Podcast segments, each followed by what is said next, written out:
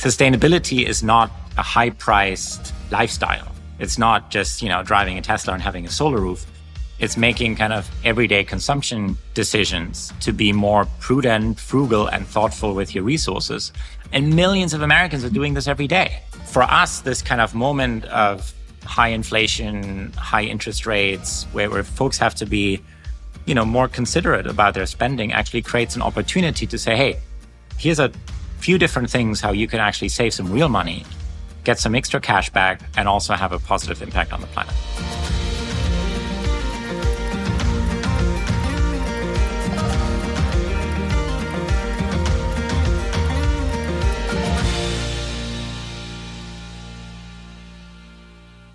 Hi, I'm Conor Gaughan, and welcome to Consensus in Conversation, a podcast where I speak with optimistic innovators who are working to create a strong, sustainable economy. Today, I'm joined by Jean-Louis Warnholz, co-founder and C E O at Future. If there's one motivating force strong enough to provoke behavior change, it's money. Just ask the travel companies with their rewards cards and the popular websites whose hacks help us build up a bank of points or miles. Could this also work for positive social change? Could this be part of the solution towards decarbonization? From charging E Vs to buying sustainable brands to taking public transit, there are countless decisions that we can take to cut carbon pollution in our daily lives. And in aggregate, these changes can make a big difference.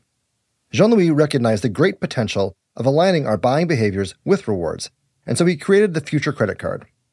Future incentivizes users to make environmentally conscious purchases through the power of giving consumers cash back. These monetary rewards increase the value of actions that already save us money, helping consumers realize that sustainability and personal savings are directly connected.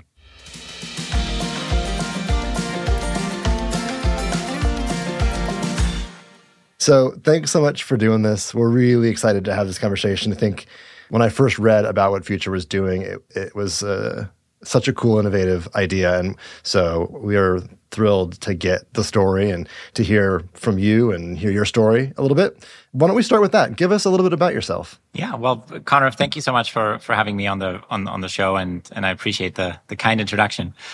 Uh, I think for most of my life, my kind of big passion was really moving, you know, more business, more investment, more opportunity into emerging markets uh, around the world, where I've had opportunity to spend a bunch of time. You mentioned it spent a lot of time in emerging markets, spent a lot of time in the finance world, I think worked overseas for a very long time. I'm curious how that affected your insights and your kind of perspective on what you do now and how you have built Future.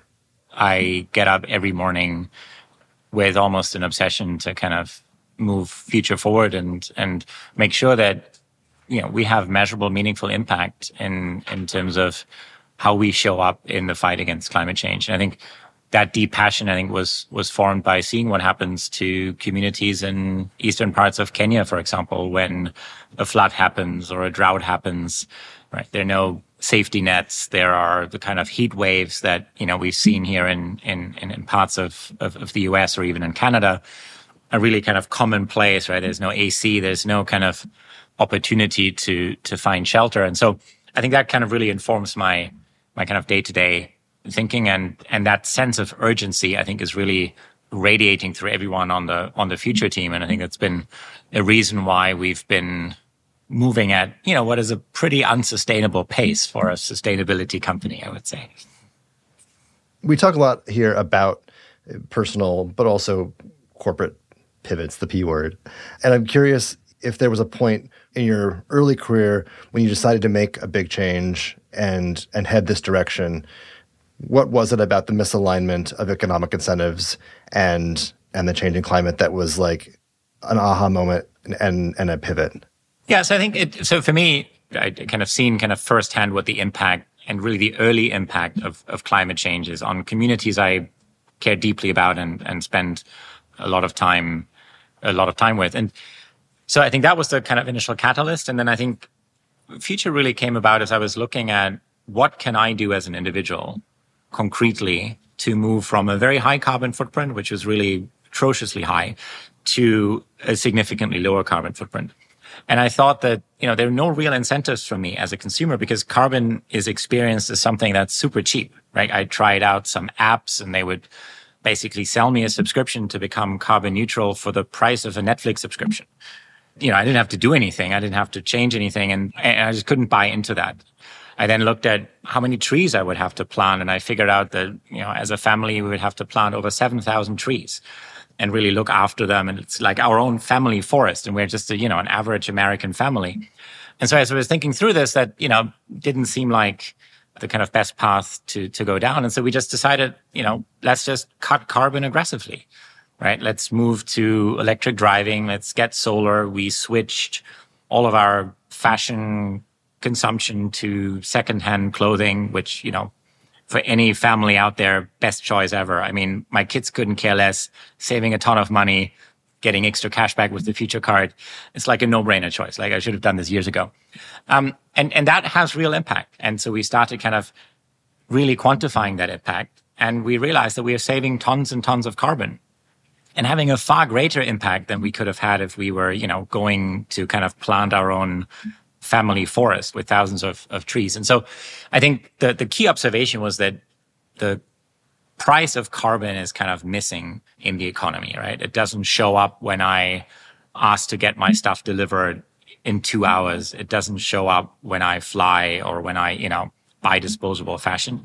And that's what Future's in the business of changing. Like, I want the price of carbon to be pervasive, valuable, and really visible at the point of sale for, for consumers in, in, in our daily lives. And I'm convinced that I think this is kind of how we can change dynamic, because once something has a price, right, we are much more thoughtful about, you know, how we engage with it. There's a value associated with it, a value and a cost. Exactly. Yeah.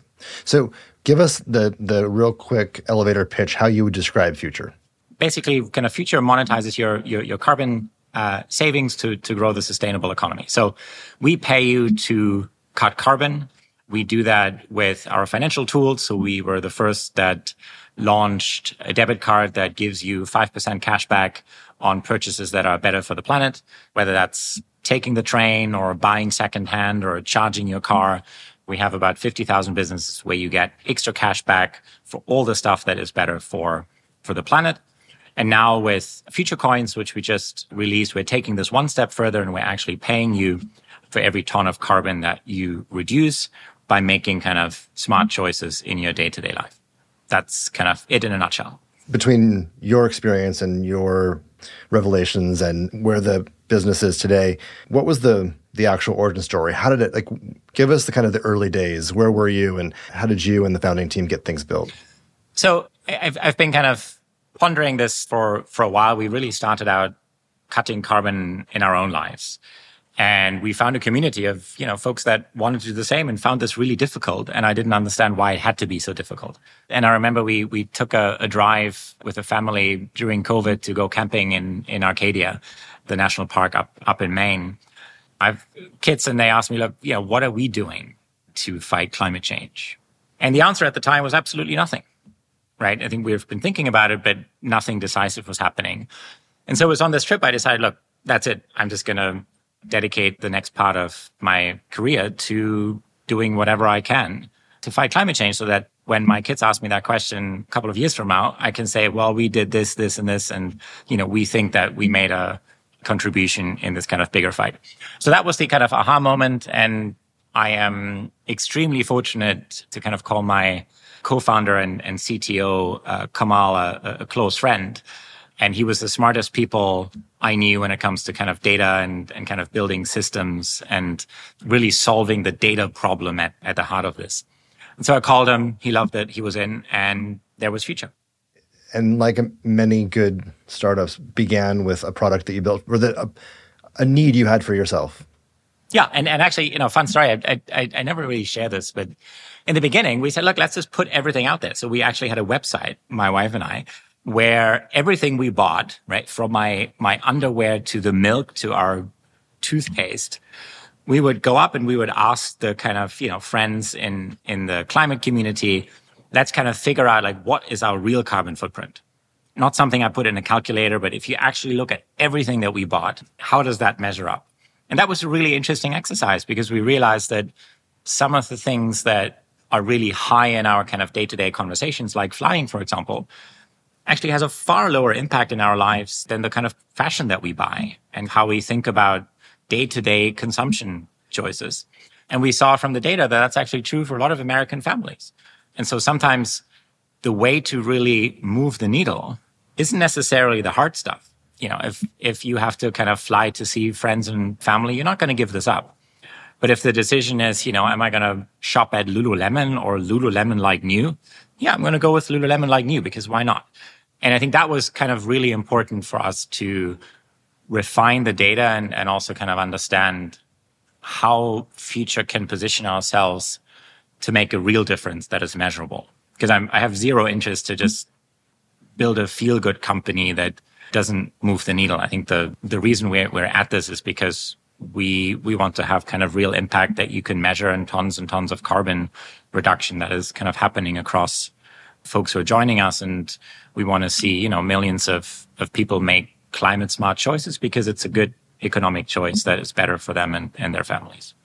To do that requires at least two things, probably many, many more. But the first probably is to educate consumers.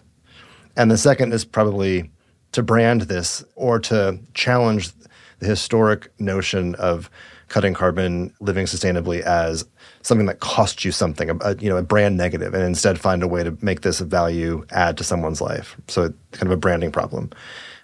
In, in either direction, with either one, I'm curious kind of for your take on those two components that are kind of requisite if you're going to get a bunch of people to sign up and then drive millions and millions and millions of tons of carbon out of the marketplace.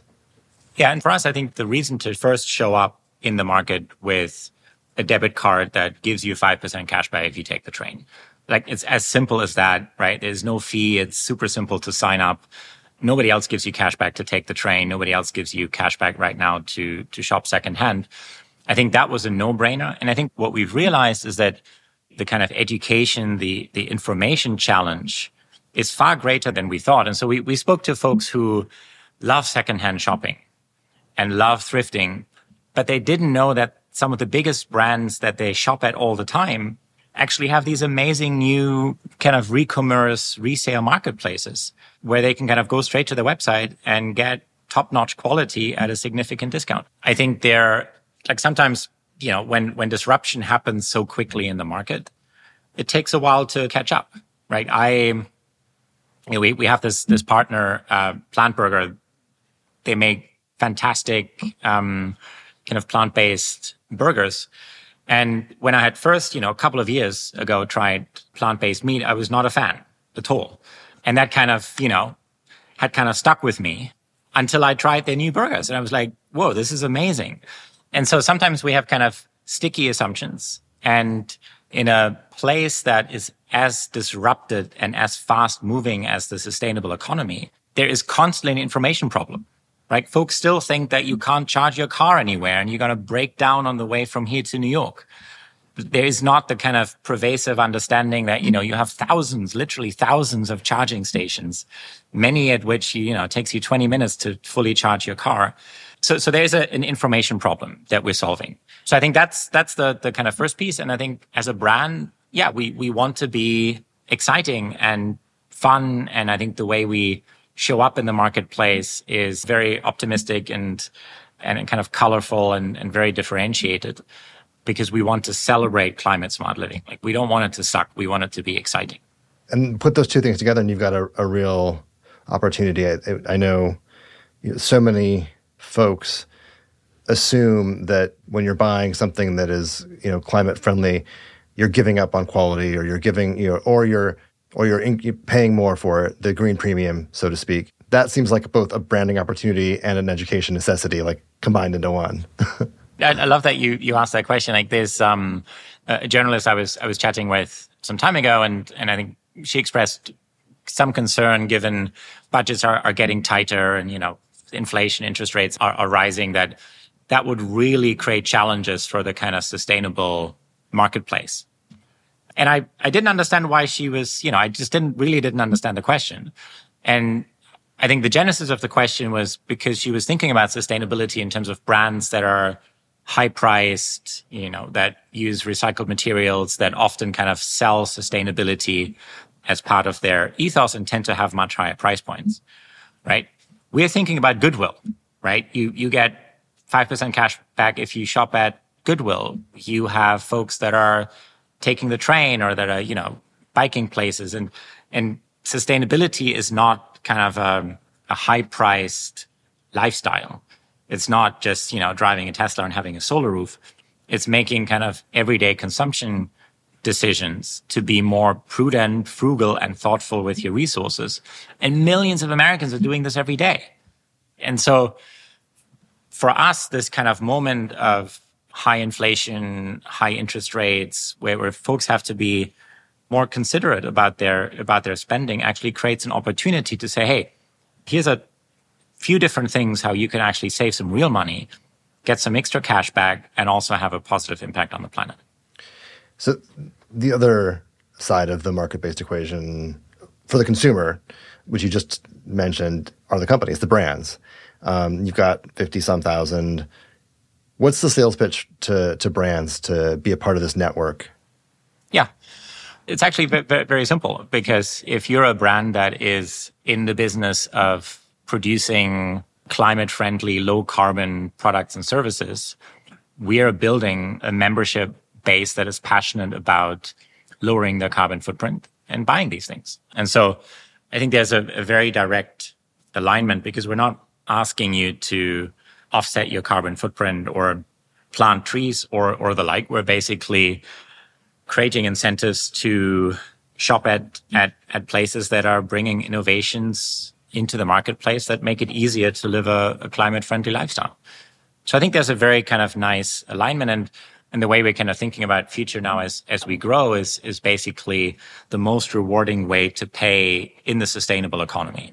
It's a, an ecosystem of brands that are innovating, that are coming out with amazing new products that allow us to, you know, enjoy life and do so in a way that is more in tune with, with the climate and, and with the planet. And we're certainly seeing with many companies an excitement or an interest in growing their market by looking at new options, including the circular economy. And I know there's a couple that you guys have partnered with that are that are the big names, maybe more the prestige brands, like Lululemon, which has a resale program. Give us your take on the circular economy as kind of a uh, high level.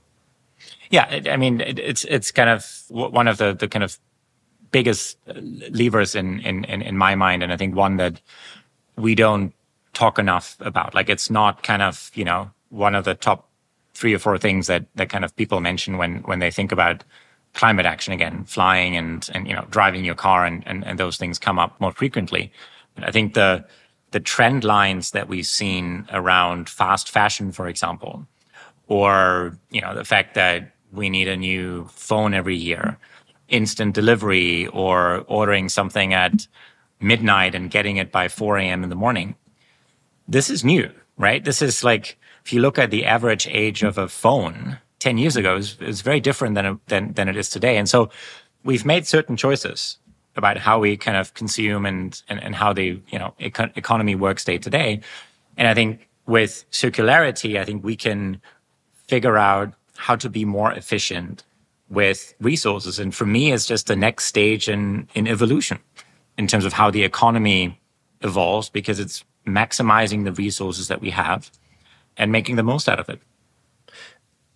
And so you've got all the stakeholders are now in the room and in the game, and you've given us a great case for all of them to engage and, and told us why they're there and how they're a part of the of the solution. How do you view your total addressable market? Like, what? How big is can this get? And then how do you get there? How do you scale this to to the, you know, to be so pervasive that everyone's thinking about it? It's, you know, It, it's in all of our wallets. I, I think the, the the really nice kind of, I think, lesson and, and experience for for for myself, but really everyone at, at Future, is that we've very quickly been able to have members in, in every state across the U S. And some folks are with, with Future because it's just a really rewarding debit card and gives you one percent cash back on everything, which is a great deal. So the the way we are thinking about Future is, is and the way we're thinking about The, the types of purchases that you get cash back on is, is, is with a view to develop a mainstream financial product yeah. that rewards people in their, in their everyday lives. And so that's why you get five percent cash back at Goodwill and Patagonia, at Tesla superchargers and, you know, the Greyhound bus, yeah. uh, because we realize that folks have different opportunities in their lives in terms of their, their budget, their, their, their spending. They have different kind of baskets that, that they're spending money on day to day. Um, right. For someone, it's charging the car regularly. Yeah. Uh, for someone, it's taking the metro every day. And so we, we very deliberately thought about cashback in a way that is kind of the most accessible basket where, where everyone kind of has an opportunity to, to, to benefit. And now in terms of how we're looking to, to roll out is, is really showing up at the point of sale. Yeah. I mean, you've, you've seen brands on the finance side that I think have been very successful, been able to, to kind of grow very quickly. And I think Future has a, a real case to kind of show up at the checkout. Yeah. Because we are rewarding you for doing things that are that are better for, for the planet, and kind of really taking the kind of carbon price and making it visible and present when you think about your day-to-day purchasing decisions. That's that's kind of how we think about scale in the in, in the next kind of few months and, and years. And as you are scaling, and as you think back to the the first chapter and, and the first onboarded partners, I'm curious, you know, you've you've covered a lot of different companies, a lot of different industries, a lot of different sectors have, have signed on. And I'm curious what you've gleaned about how different sectors are thinking about or approaching or trying to tackle things, because not many people have the opportunity to, to cross-sector like this and to work with retail, fashion, as well as travel, as well as a host of others. So what have you learned about the various industries? First of all, I am extremely spoiled in a way that I think At, at Future, we've been extremely fortunate to be able to work with with really exciting brand partners right from the from the beginning. And so, you know, Rad Power Bikes was was one of the, the, the first ones, and I love how they made e-bikes more kind of widely usable. Right? They think about the utility aspects. They think about, well, how do you use this if you're, you know, dropping your kid off at daycare or you're going on a grocery run? Like, what are the kind of elements that have to be present in the bike if this is kind of an everyday transportation mode and not just something, you know, you're kind of racing on on the weekend? I loved seeing that. I loved how they, they were able to innovate and evolve that, that mission. Just Salad is another one which has this kind of really exciting way to think about the bowl and all the kind of cutlery and everything that you're using when you when you consume food over lunch, and you know you're going out with your colleagues and you're grabbing a, a salad. And they've really innovated how that works, how you can create circularity by launching a, a bring back bowl that you can actually reuse in a in a smart way to dramatically cut carbon in all of their their restaurants. Back Market has made buying refurbished devices seamless and makes it cool and exciting and rewarding. And so we've we've been fortunate to kind of see a lot of that in, in our day-to-day interactions. And I think what, what we're now seeing is this play out with with bigger brands as well that are looking to really innovate across their, their supply chains. I mean, we launched this collaboration with with Volkswagen, and you know, they have a great deal on on their car, but they also give you three years of free charging, right? So at, at every Walmart in our neighborhood and, and every mall, I can now charge my car for free, which makes it just really a lot more accessible for, for folks uh, across the country. And I think the pace of change, the pace of disruption and innovation in this space is really accelerating, which has been fun to see. We talked a little bit about it, and mm-hmm. you even think about the Volkswagen example. You know, historically, the sustainable economy has has not enjoyed a great brand reputation, um, not hit it out of the ballpark yet. And you're seeing, you're starting to see some companies who are phenomenal marketers, who are beginning to, it seems, mm-hmm. apply that marketing prowess to their product or service or or lane in the sustainable economy. And Volkswagen's, I think, a perfect example, right? But I'm curious how you how you see or, or what we what you think we need to do to help shift the perspective or rebrand the sustainable economy so that it's appealing and exciting to consumers and something that's top of mind and not something that's seen as cost cost prohibitive or subpar in terms of quality. Like, how do we? Yeah, I, I, th- I think for us, I think what, what we're learning is it's important to to really look at climate and climate action as as a smart economic choice. That is beyond politics. It's beyond certain ideologies and, you know, left and right and blue or red. It's just, you know, it just makes sense. Whether you are in Texas or you're in in California or or up in, in Idaho, it makes sense to pay less on your utilities, right? It just does. It makes sense to pay less at the pump. And I think it's that simplicity to kind of come back to, you know, the very immediate direct benefits that that folks can enjoy from that lifestyle. I think that will help move move the needle. I think the other piece is just, you know, I mean, you you go into some of these E Vs and, yeah, I mean, they're just awesome pieces of equipment, right? I mean, they are just better and more fun to drive and faster and sportier. And and so, yeah, let's let's kind of talk about the the benefits, because once millions and millions of people embrace these benefits, I think the, you know, the impact will be there. And I think we've just, you know, like as a as a movement, it's been challenging, right? It's it, like, it was not the most exciting way to kind of show up. Like, consumers don't like to be told what they can't do. And I think that's often how the climate movement has, has been experienced. And I think that has to change. And, and we are now in a position where we have the tools and the new technologies to really celebrate all the awesome stuff that we can do that, you know, hits a double bottom line in, in the end of the day. So that's kind of where I want to go next. Thinking about kind of future as a company, you know, no company sustains unless they can sustain profitability over the long haul. And yet you obviously have a very, you know, important alignment with purpose in making the world a better place. So doing good and doing well, which is what we talk a lot about on this podcast. And so I'd love to get your take on just how you think businesses should think about the opportunity to make decisions that are both good for the company's bottom line, but good for the world. From a business perspective, I think we're now in in a generation where I think authenticity is key, and inauthenticity can get punished very quickly and, and sometimes very, very severely.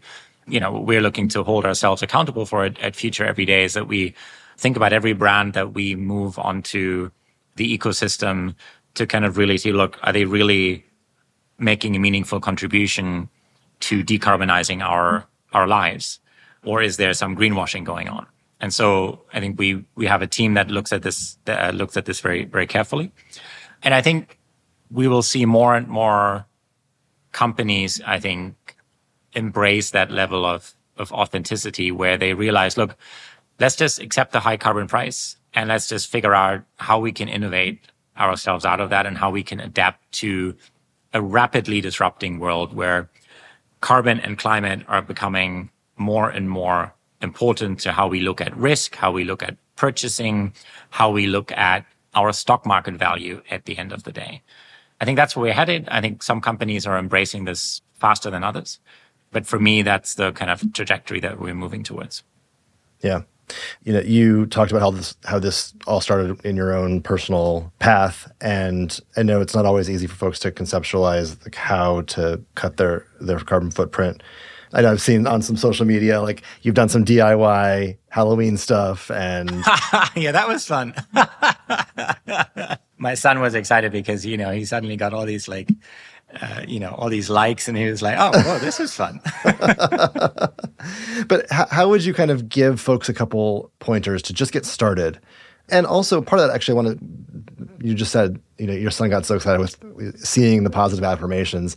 Not just how can, how can folks get started, but how can folks actually also cross-generationally work with the next generation to to keep this going, and or to take from them the lessons that the next generation is already learning and shouting in our ears to try to get us to do? I, I love the, the the question. Thank you. And and I think if you if you kind of look at at all of our, our socials, which is uh, at the Future Card, we do provide kind of everyday examples, you know, from biking to electric driving to solar to secondhand shopping to washing your laundry on a different cycle and getting the same result, um, that are constantly kind of helping you save cash and, and carbon. And I think, honestly, part of what's been super fun for us is just to experiment yeah. with different things, right? So, you know, I'll, I'll give you one random example. As we thought about impact, you know, we have school-age kids and we all consume a lot of milk, like gallons and gallons every week for, you know, breakfast and, and everything else. And so we got seven different kinds of non-dairy milk, and the kids hated most of them and they liked one of them. And so we started buying that particular brand, and that's kind of yep. what we shifted to, made a significant yep. uh, difference. I think what's important is the opportunity to have conversations with your kids. You talked about the other generation yep. that you want to have anyway. Like, my kids constantly want the latest devices. I'm talking about reborn tech and refurbished tech. And now if they make their birthday list, they no longer go on Amazon or Apple, they go on Back Market. And sorry, that was a very shameless plug for one of our partners, but, but, but, but it's true. And then we have conversations around, like, why are we doing this?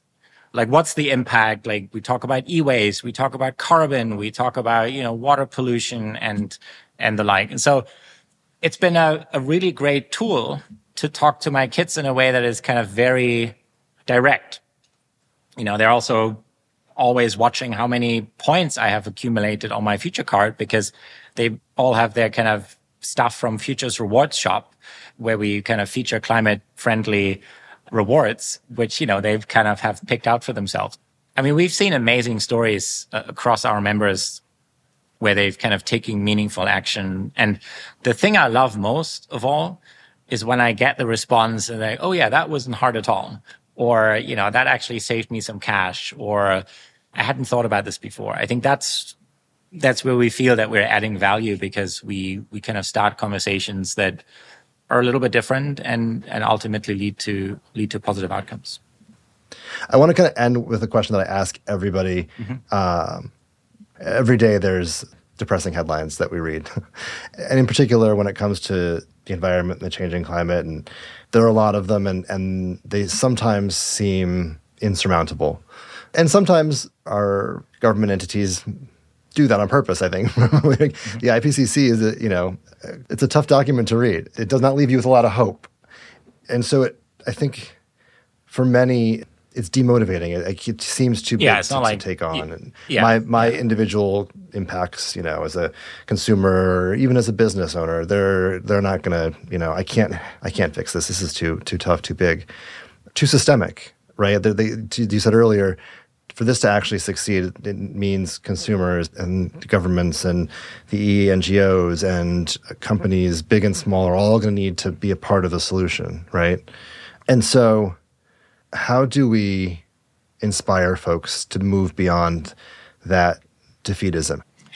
So I think for me, the focus is always around championing and celebrating what you're able to do with your own decisions in your own life, and the, and the kind of power that that that has. As as I think about the the system, right? We are the system. I mean, the system is just you, me, and everybody else, and everyone around us. And I think what we don't talk enough about, we are collectively making dramatic choices all the time. We used to go to an office, and then we don't. We used to buy clothes that, you know, we would wear a lot, and then we buy clothes that, you know, we wear one time and then we throw it away. So they're kind of systemic choices that we make every day. And we we do have the opportunity to dramatically move the needle if we act together in in, in, in concert in a in a in a very mm. kind of deep and, and meaningful way. And so every time, like, you know, my kids ask me this question, it's like, well, you know, what can we do?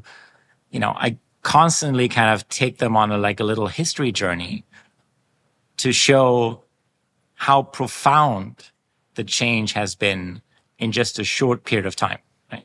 My kids are black, sure. right? Growing up in America, and obviously we're we're still dealing with with with enormous challenges on a daily basis.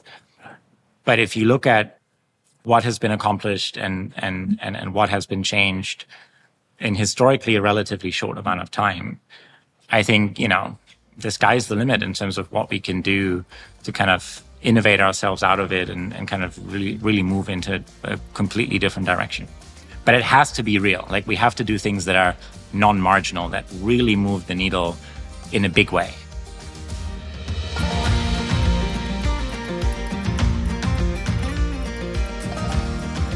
What a great way to wrap up the conversation. Huge thank you to Jean-Louis for joining me today. Consensus and Conversation is hosted by me, Conor Gaughan. The episode is produced by Will Gatchell, Chandler Bramstead, and Jeff Rock. Executive produced by me with editing from Reasonable Volume. Special thanks to Consensus Creative Director Kate Tucker and strategist Patrick Gallagher. Don't forget to like and subscribe on your favorite podcast platform. See you next week.